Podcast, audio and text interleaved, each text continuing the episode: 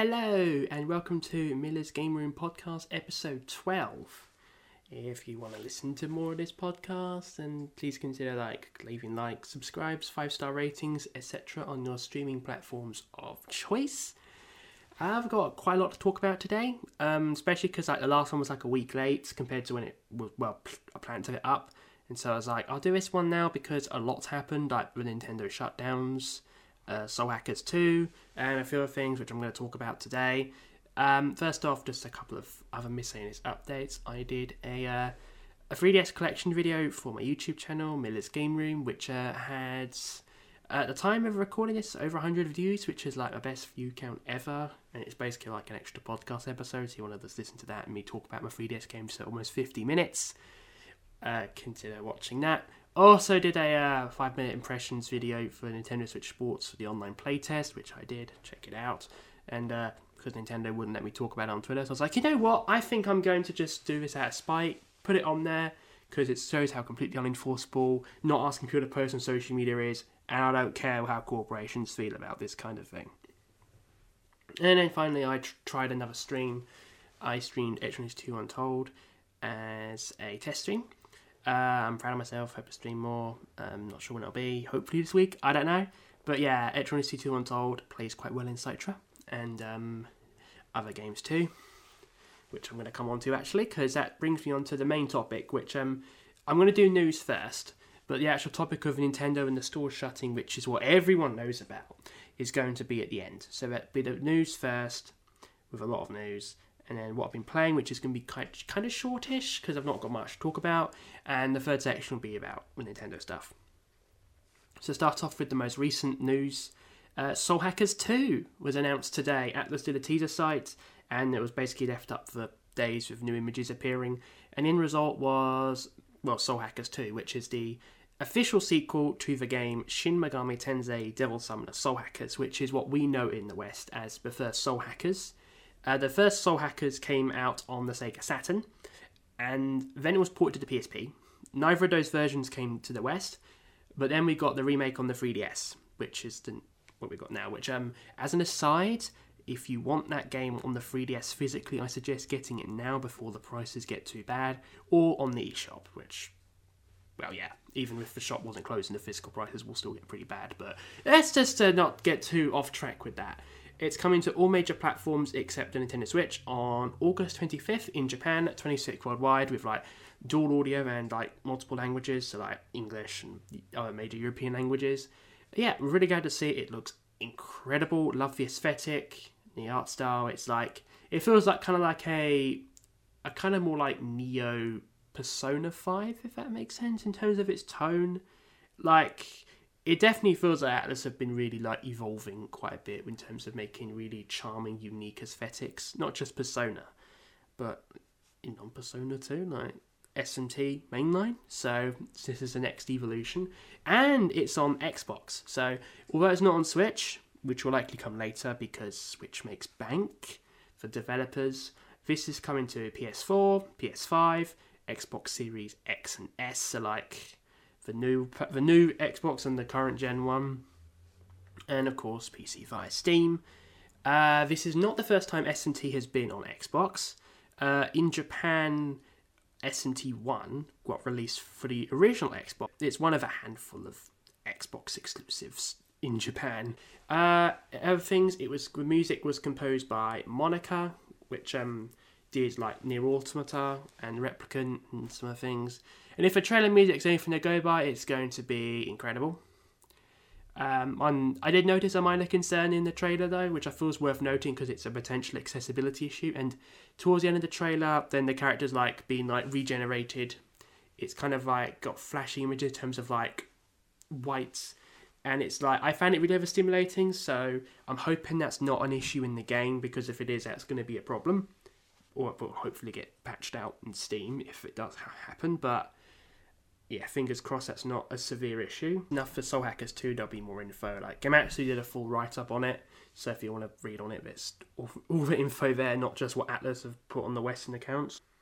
Alright, on to the next bit where the CEO of Platinum Games has said that Platinum would be open to acquisition offers as long as it gets to maintain its freedom. Um, yeah, if this was in the context of Activision Blizzard's acquisition, which has been gone over those times already, um, they doubts that Activision will get micromanaged to the point where they lose all their freedom, and he doubts the relationship will be like that. And it's like you, it's like you you can pick one. You can either pick like true freedom or the constraint of being owned by a larger company, and it's impossible to have both it is impossible to have freedom when you're acquired because there'll always be like a level of restraint because the company will they'd want you to do something and yeah you might have financial stability but if a company goes to shit like the whole whole subsidiary you'd all be gone and it's like no company's too big to fail and that's the thing. Especially for in the system if you're under a company like amazon or something that's known for mistreating its workers it's like you've got you're really like fucked in that sense and it's just I would be careful. And it's like it's like it kind of indirectly acknowledges it himself. It just feels like trying to push a bit of a contradiction, if that makes sense. It's hard to describe, but it's like I feel like you. I just feel like he knows deep down, like if they got bought out, yeah, they'd have some financial stability, which, which for a company like them would be good, because a lot of their IPs are quite niche and um, although they're great games, they don't not they're not guaranteed sales successes, and they're having to try to take risks like self-publishing, like Sol Cresta, for example. And they don't have the library that a company like Activision does. But it just feels like that, like it might be trying to get someone to want to come in to buy them because they fear for their long-term future, which I kind of get. But at the same time, you're not going to be free if you're bought out, and that's a reality that they need to accept. And that said, if Platinum was to get bought out, by like any major company. The best one would probably be Nintendo because of the fact that they've already made like multiple games for Nintendo platforms, including exclusives, and like Astral Chain, Star Fox Zero, Bayonetta two and three, etc., etc.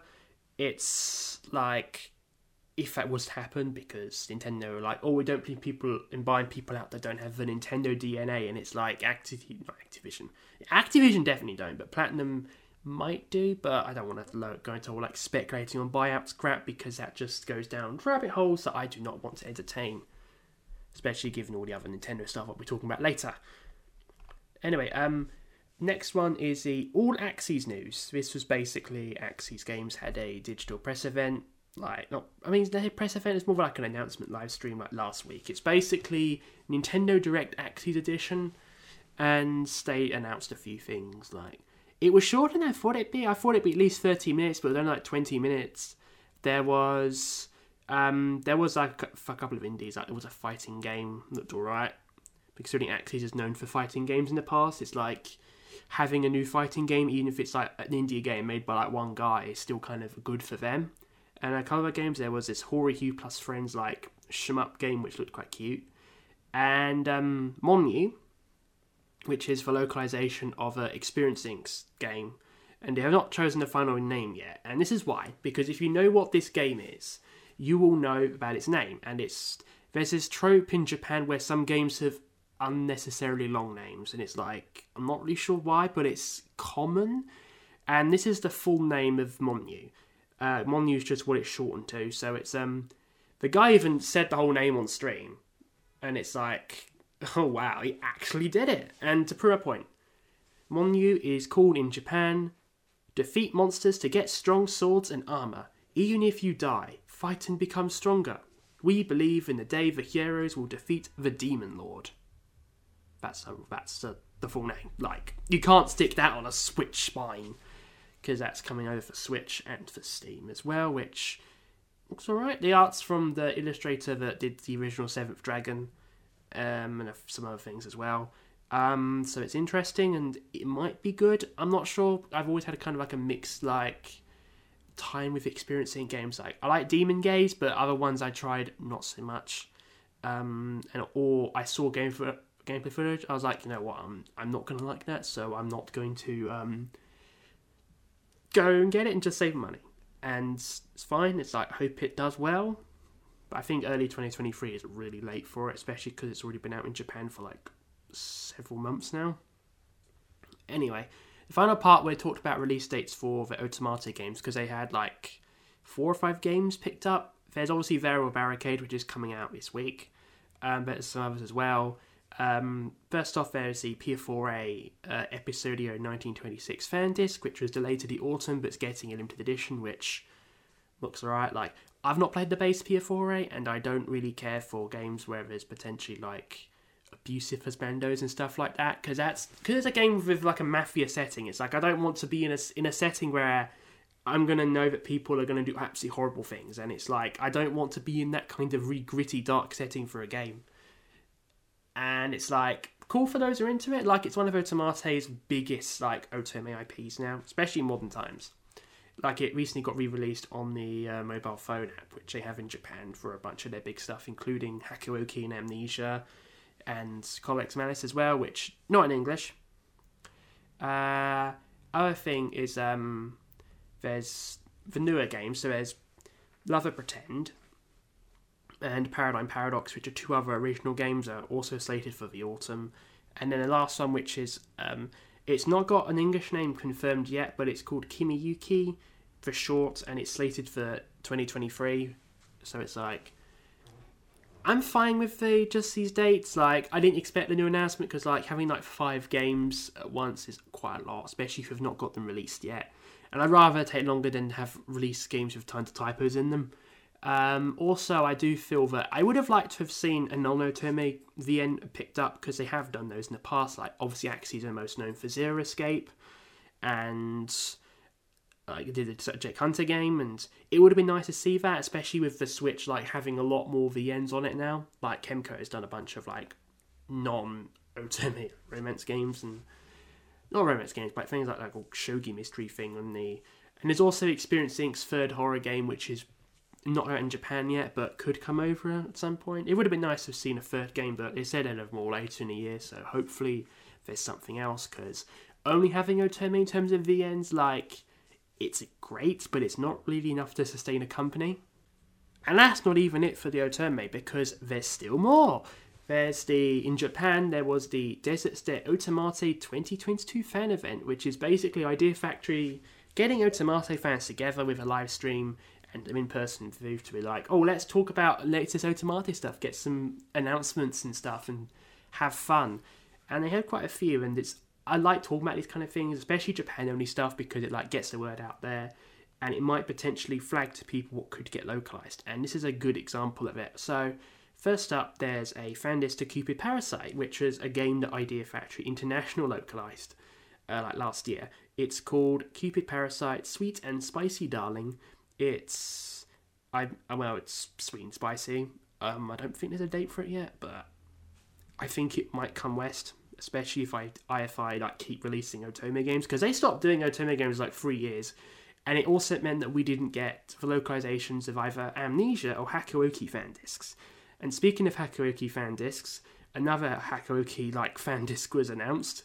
Uh, Hakuoki Shinkai Tenon no Show is like the fifth one like they've done loads of them, like especially for Japan, but we've not had any even released in the West. Like the only Hakuoki games we've had are the is the base game and the same version of the base game or expanded version of the base game, but not actual new games. And now we get to the Switch when all these games come out, it's like, oh, we're not getting any now. So yeah, I don't expect to see this in English, especially because of all the other ones that haven't been translated. Um, and plus, um, the original illustrator Kazuki Yone, I think, um, no longer illustrates the game. So whoever's doing them now is basically like copying her art kind of thing. And it's like she's not done it for years, so it's uh, there's a whole bit of a controversy with that, which I'm not going into. But yeah, that's uh, yeah, I don't expect to see this in English.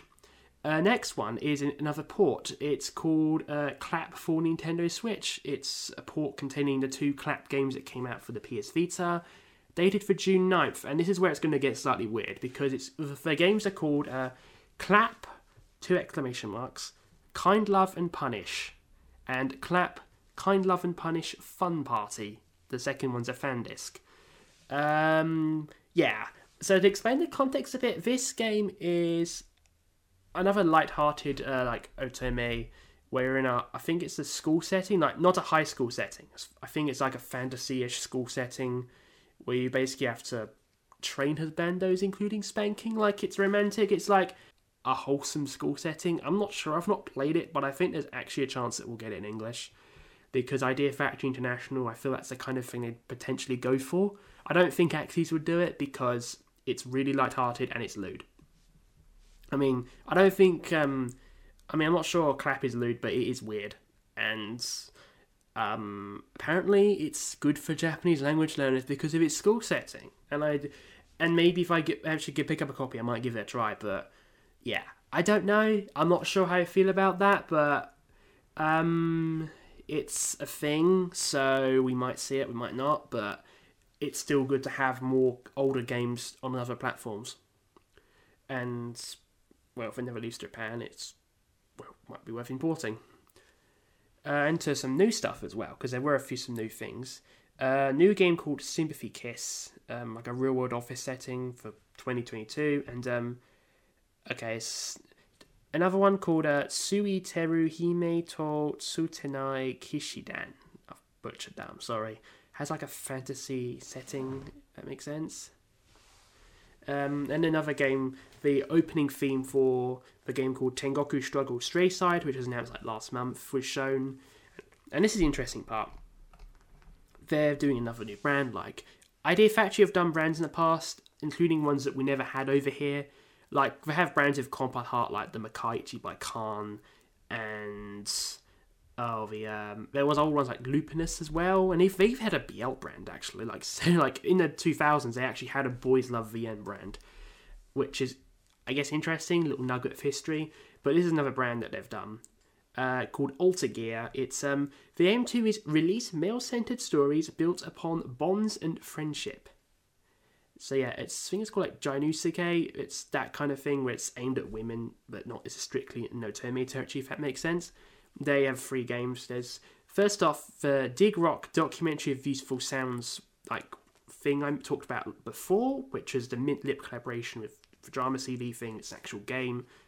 Next one is a Rashomon of Shinjuku. It looks like a darker, like moodier real world game, and it's the interesting part. It's a collaboration with uh, Toei Animation but also with uh, Karin Entertainment, who are known for releasing London Detective Mysteria in the West, which XSEED localized for the West, and this not the this this could potentially come over actually because especially like because of like Mysteria coming over, I think it's possible that this game from this brand could actually come over depending on what the content is, which is kind of cool, and I think we might see it so yeah, that's interesting.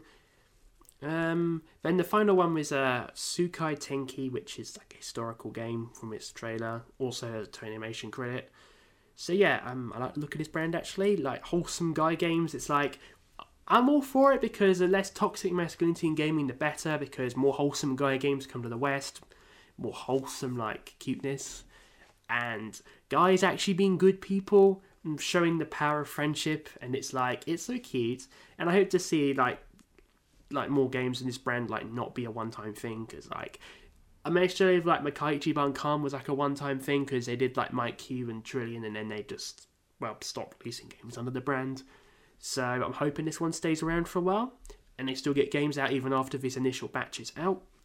So yeah, that's um, pr- overall pretty good batch of uh, announcements in terms of Japanese Otome, and I think we will see um, at least some of these in English.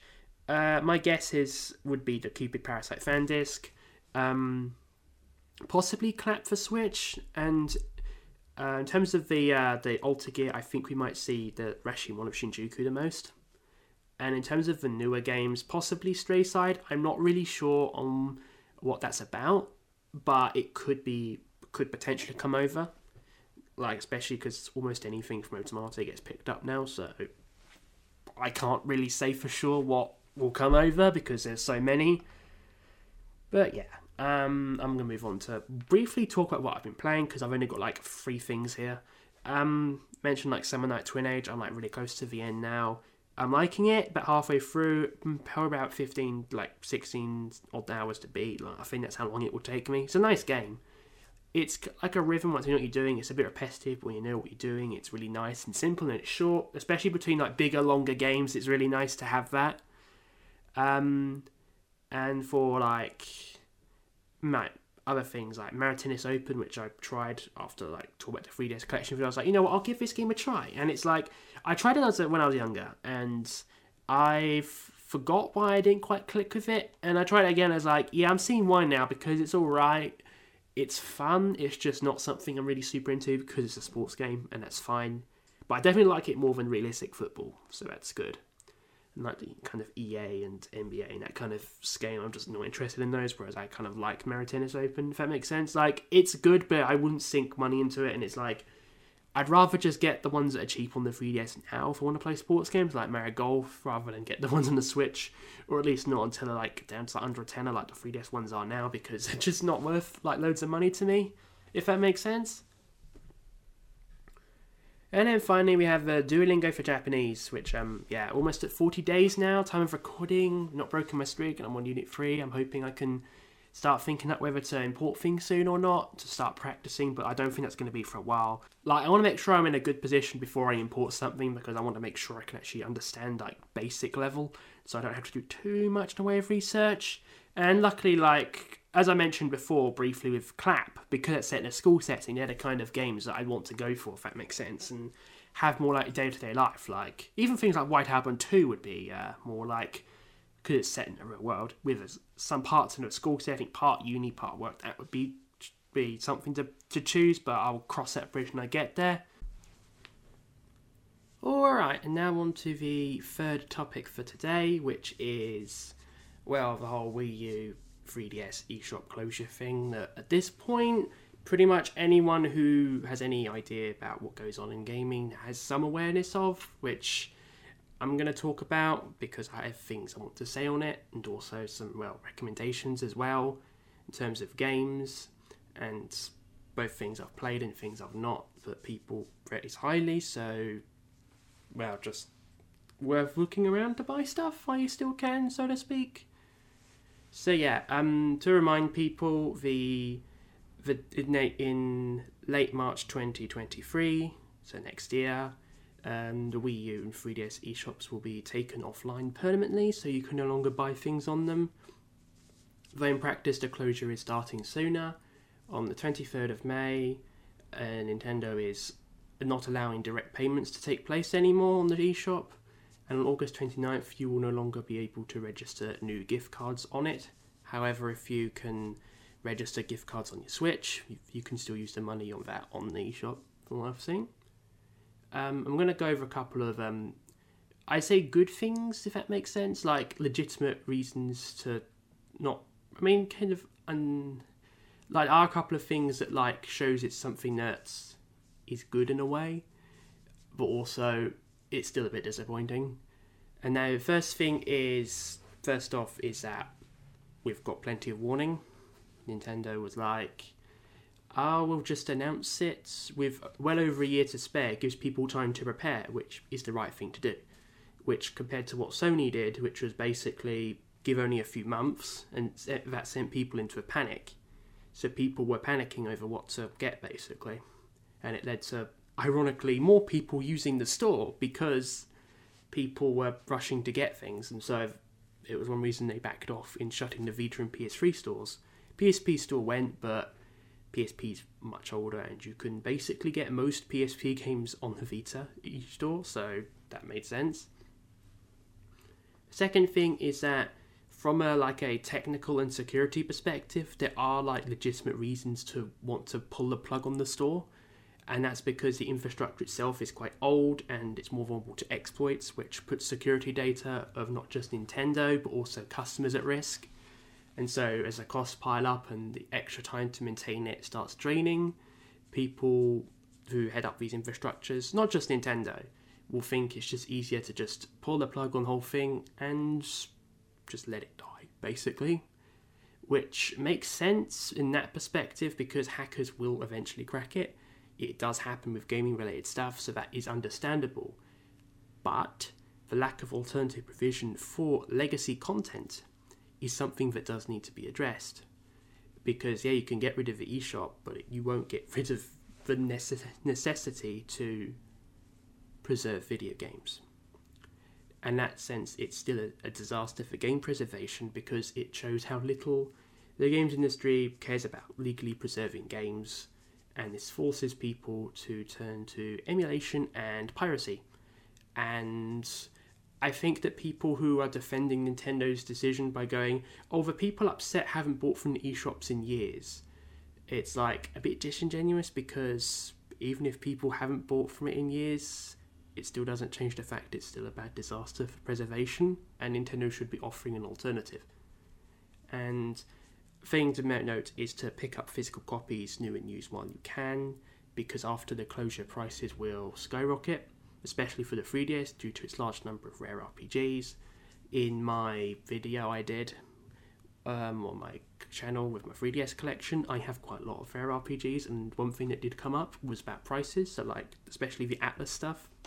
So it is a a real issue, and it's the same with like other genres on 3DS and the Wii U to a point because there are some rare games on the Wii U. Um, I do want to highlight a question that was removed from the Q and A about classic content that's quite obnoxious, but I think says a lot about how Nintendo are approaching it internally, which I do want to highlight, and I'll go over it now. I want to read it in full to make sure I get the whole context across, because I think it's better to just hear it straight from the horse's mouth. So the question was Once it is no longer possible to purchase software in the eShop on Wii U and the Nintendo 3DS family systems, many classic games for past platforms will cease to be available for purchase anywhere. Will you make classic games available to own some other way? If not, then why? Doesn't Nintendo have an obligation to preserve its classic games by continually making them available for purchase? And um, there's a side note before I go into the answer. That is a leading question because it's it's trying to suggest that people. It's like it's basically phrasing it from the perspective of people who care about game preservation, and it's like don't you have an obligation to do this? Like the intention is to make people respond with, oh yes, and that's what a leading question is. And that's interesting for an FAQ because it's like you anticipated this. And the answer says, across our Nintendo Switch online membership plans, over 130 classic games are currently available in growing libraries for various legacy systems. The games often enhanced with new features such as online play we think this is an effective way to make classic content easily available to a broad range of players. Within these libraries, new and long term players can not only find games they remember or have heard about, but other fun games they might not afford to seek out otherwise. We currently have no plans to offer classic content in other ways. And yeah, that's kind of damning, really. And of course, this was quickly taken down after it went up, so I have a feeling that wasn't supposed to be put up and someone probably got in trouble for it. But you can you can hit, hit a low ranking level of staff with uh, a, a punishment, but it wasn't changed the fact that it's a, a cultural attitude prevalent at Nintendo and by extension other companies too. And it's also important to highlight how many games are going to get lost as well, which is what Video Games Chronicle did.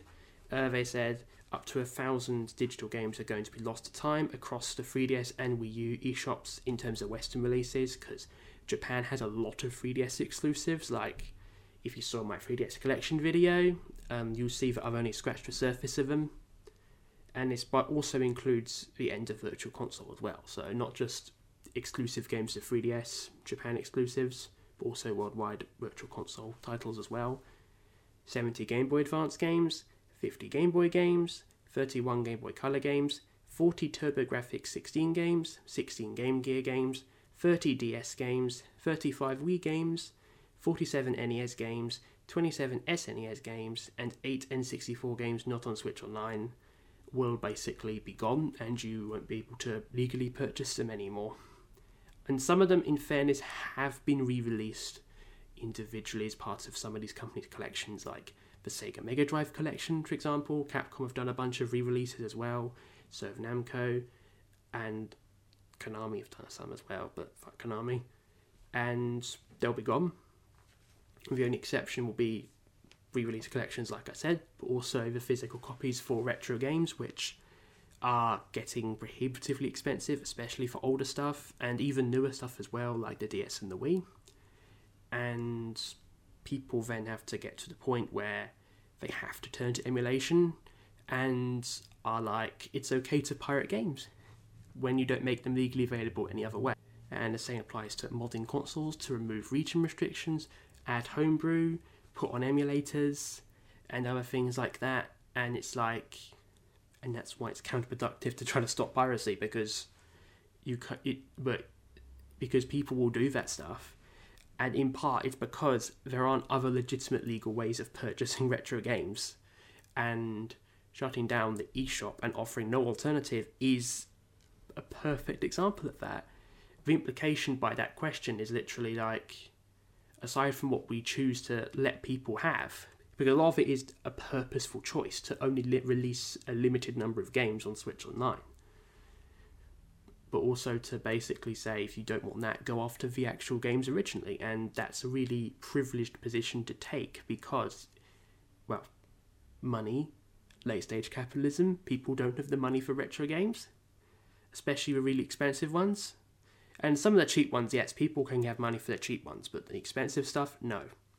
I even went to like CEX the other day and saw an original copy of Super Mario World box for like eighty pounds, which is ridiculous. I mean, yeah, you can get it on Switch Online, but your region locked to always online.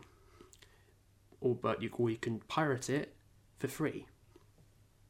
Basically, that's kind of why people will resort to piracy.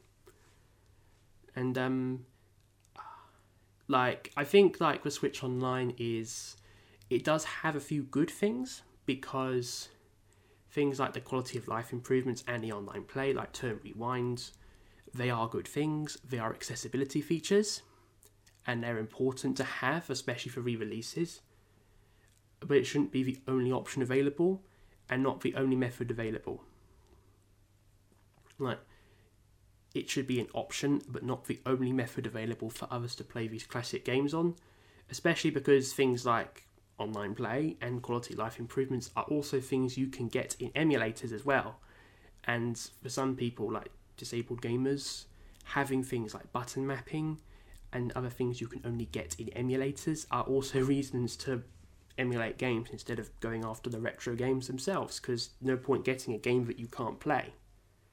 And that is something that Nintendo have also been bad on. Like, I it's a whole topic for another time, but Nintendo have a history of uh, being inconsiderate of accessibility issues for disabled people, which has uh, been quite upsetting for disabled gamers. And that's just one thing that cracking down on piracy enables. Like, it's not the biggest reason, but it is one reason. So I'm just putting that as an aside there. Like, on a personal level, like, I've been considering emulation more because of how prohibitive expensive older games are getting and a huge lack of effort by these capitalist companies, not just Nintendo, to make games that can be re-released more accessible, and also like attack attempts to preserve games, like even putting thing, even putting aside things like taking down ROM sites, you also have things like the ESA lobbying against like game like game preservation initiatives in law and stuff like that, which basically that other industries have, but not gaming. So that's why there's like it's difficult to preserve games. There isn't a legal obligation and stuff like that, which is a mess. And then, whereas you have things like emulators, where people do dump them, people do make them work in emulators, and the more the emulation improves, the more that people be able to play games in them. And that is the case with things like Citra, like that's the 3DS emulator I been trying out, and it's it's really good. Like you can play the majority of 3DS games on it quite well, even if your computer is a toaster. And like I mentioned earlier, Citra has features like also found in Switch Online, like like save states and rewind and stuff, and also other things like screen size, which isn't something that Switch Online has. Like unless you include like docked and undocked, which is basically a more limited version and is kind of limited if your TV isn't like you can't obviously you obviously can't resize your TV unless you get a new TV altogether. And it's not just for Citra, other emulators will have similar perks as well. So in many ways, emulation offers a better experience, and that's a belief that a lot of people have and it's also by extension a reason why people play on PC as well, because even things like resolution is better. Like I was trying Etrian Odyssey, like in the in the emulator on the 3DS, and it looked incredible. Like if I was going to imagine a game on the Wii U in the Etrian series, it would be like what I saw on that on the emulator, where the leaves look absolutely beautiful, and it just was even more immersive with that new lick of paint, which is lovely. And like even if that came to Switch Online, it probably would just be identical to the original thing and not as good. So I kind of see why people think that oh we should just turn to piracy, and it's like. I mean, some people take the stance that it's morally okay to pirate Nintendo's games as a blanket, but I don't quite fall into that camp, but at the same time, I do get why people would want to do that because it is because of the reasons I've already said. But I think generally, if you can't get a game affordably and accessibly, and the company isn't going to make money back on it, especially a large corporation like they've already made their money back, you don't need to give them more money for the same thing, and you may as well go for it, especially if it offers a, bit, a better experience. Like with Tetris 99, had a physical version where you could play the game online in, but still have like an offline card and could play offline. And I think something like that would have gone quite well for Switch Online with the have all the accessibility features of the new games and a physical item to own it with, but just offline, if that makes sense. So that's kind of a great alternative that should be done, in my opinion. And in terms of these large corporations, you don't need to give them any more money that they need, really. And I think that's why there's a bit of a difference between like big companies like Nintendo and indie devs. Like one example that comes to mind are is Hotline Miami 2, where that game got blocked in Australia because of its content. I'm not sure exactly what because I've never played it, but the dev was like, "Oh, just pirate it," and yeah, that's a very rare exception because generally with indie games the risk is much higher and a lot of these games would be just too small to qualify for a physical release. Like you have very rare exceptions like the super rare games mixtape which is fantastic by the way really cool initiative. But otherwise those games will not get physical so if they can't be purchased anymore then piracy is the only option. And I think that's part of like being anti-capitalist. So like you being anti-capitalist is supporting emulation wherever possible, and as a viable option, as well as piracy when no alternative is available or if it's inferior to the real thing. And this is very common. and Nintendo is just the biggest outlier of it all. And it's a, it sums up a lot about these companies not caring about long term preservation, artists' integrity, and stuff like that, and only about short term financial gain, which is basically capitalism games are art and it's important they're preserved, even if it's considered illegal and immoral, because companies don't care about these official means. And I'm just going to briefly go over some of the games that I've seen recommended, as well as a few I've played, just to kind of emphasize that we're going to be losing a lot of games that a lot of people do quite like. Um, there was my 3DS collection video, which I've mentioned a couple of times already before, but it's relevant again. I'll link in the description and a lot of the games that I recommend picking up if you're interested, especially if they're like digital only in Europe or expensive already, like Etrian Odyssey games, Shin Megami Tensei, especially Shin Megami Tensei 4 because that never got a physical European release, uh, Seventh Dragon III from Sega, and whatever else you're interested in basically. I would recommend doing your own research because a lot of people have started producing videos and recommendations. It's quite a uh, a very popular thing on YouTube at the moment where people are making these videos and it's basically it's the hits and that's basically what happened with me. I just released my 3DS collection video early and for some reason people like it. Well, I don't know why, but it surprised even me. Uh, other games which are noteworthy um, on the Wii U, there's obviously Xenoblade Chronicles X, which hasn't been ported to Switch. I've not played it, but hopefully it'll get ported eventually. But as it stands, it isn't. There's some digital only Wii U titles that are noteworthy, like Dr. Luigi, uh, Pullblox World, uh, Affordable Space Adventures, and depending on your region, some physical exclusives. Like in Europe, we got Art Academy Atelier and uh, Project Zero Maiden of Black Water, which is really expensive now. and the Asian Japanese versions of that on modern platforms uh, does not have English on the cart, by the way. So, only way to get English on the disc. On the 3DS, there's a bunch more because it was more successful. So, like, um, the majority of the Sega 3D Classic Collection games are digital only in the West because in the West we only got one cart out of three. Because in Japan there were three carts, and the first and the third carts were Japan only. We got the second one, and the third one in particular is extremely expensive. Um, there's also the um, Guild Zero One and Guild Zero Two trilogies, not trilogies, series by uh, Level Five, where they um they had those experimental titles by different devs, so things like Attack of the Friday Monsters, A Tokyo Tale, Liberation Maiden, Weapon Shop de Omasse, Aeroporter, etc. Um, other things like XSEED had some games that were localized for for North America and Europe, but in Europe they never come out physically, like Lord of Magna Maiden Heaven, Return to PopoloCrois. Uh, Capcom also had uh, Ace Attorney, Dual Destinies, and Spirit of Justice digital only in the West, so you can't get that at all physically in the West. Uh, the Pullblox and Pushmo series, on mentioned the Wii U one, but the 3DS series, which a lot of people really like as well. I thought the first one was alright, but it was one I played like a really long time ago.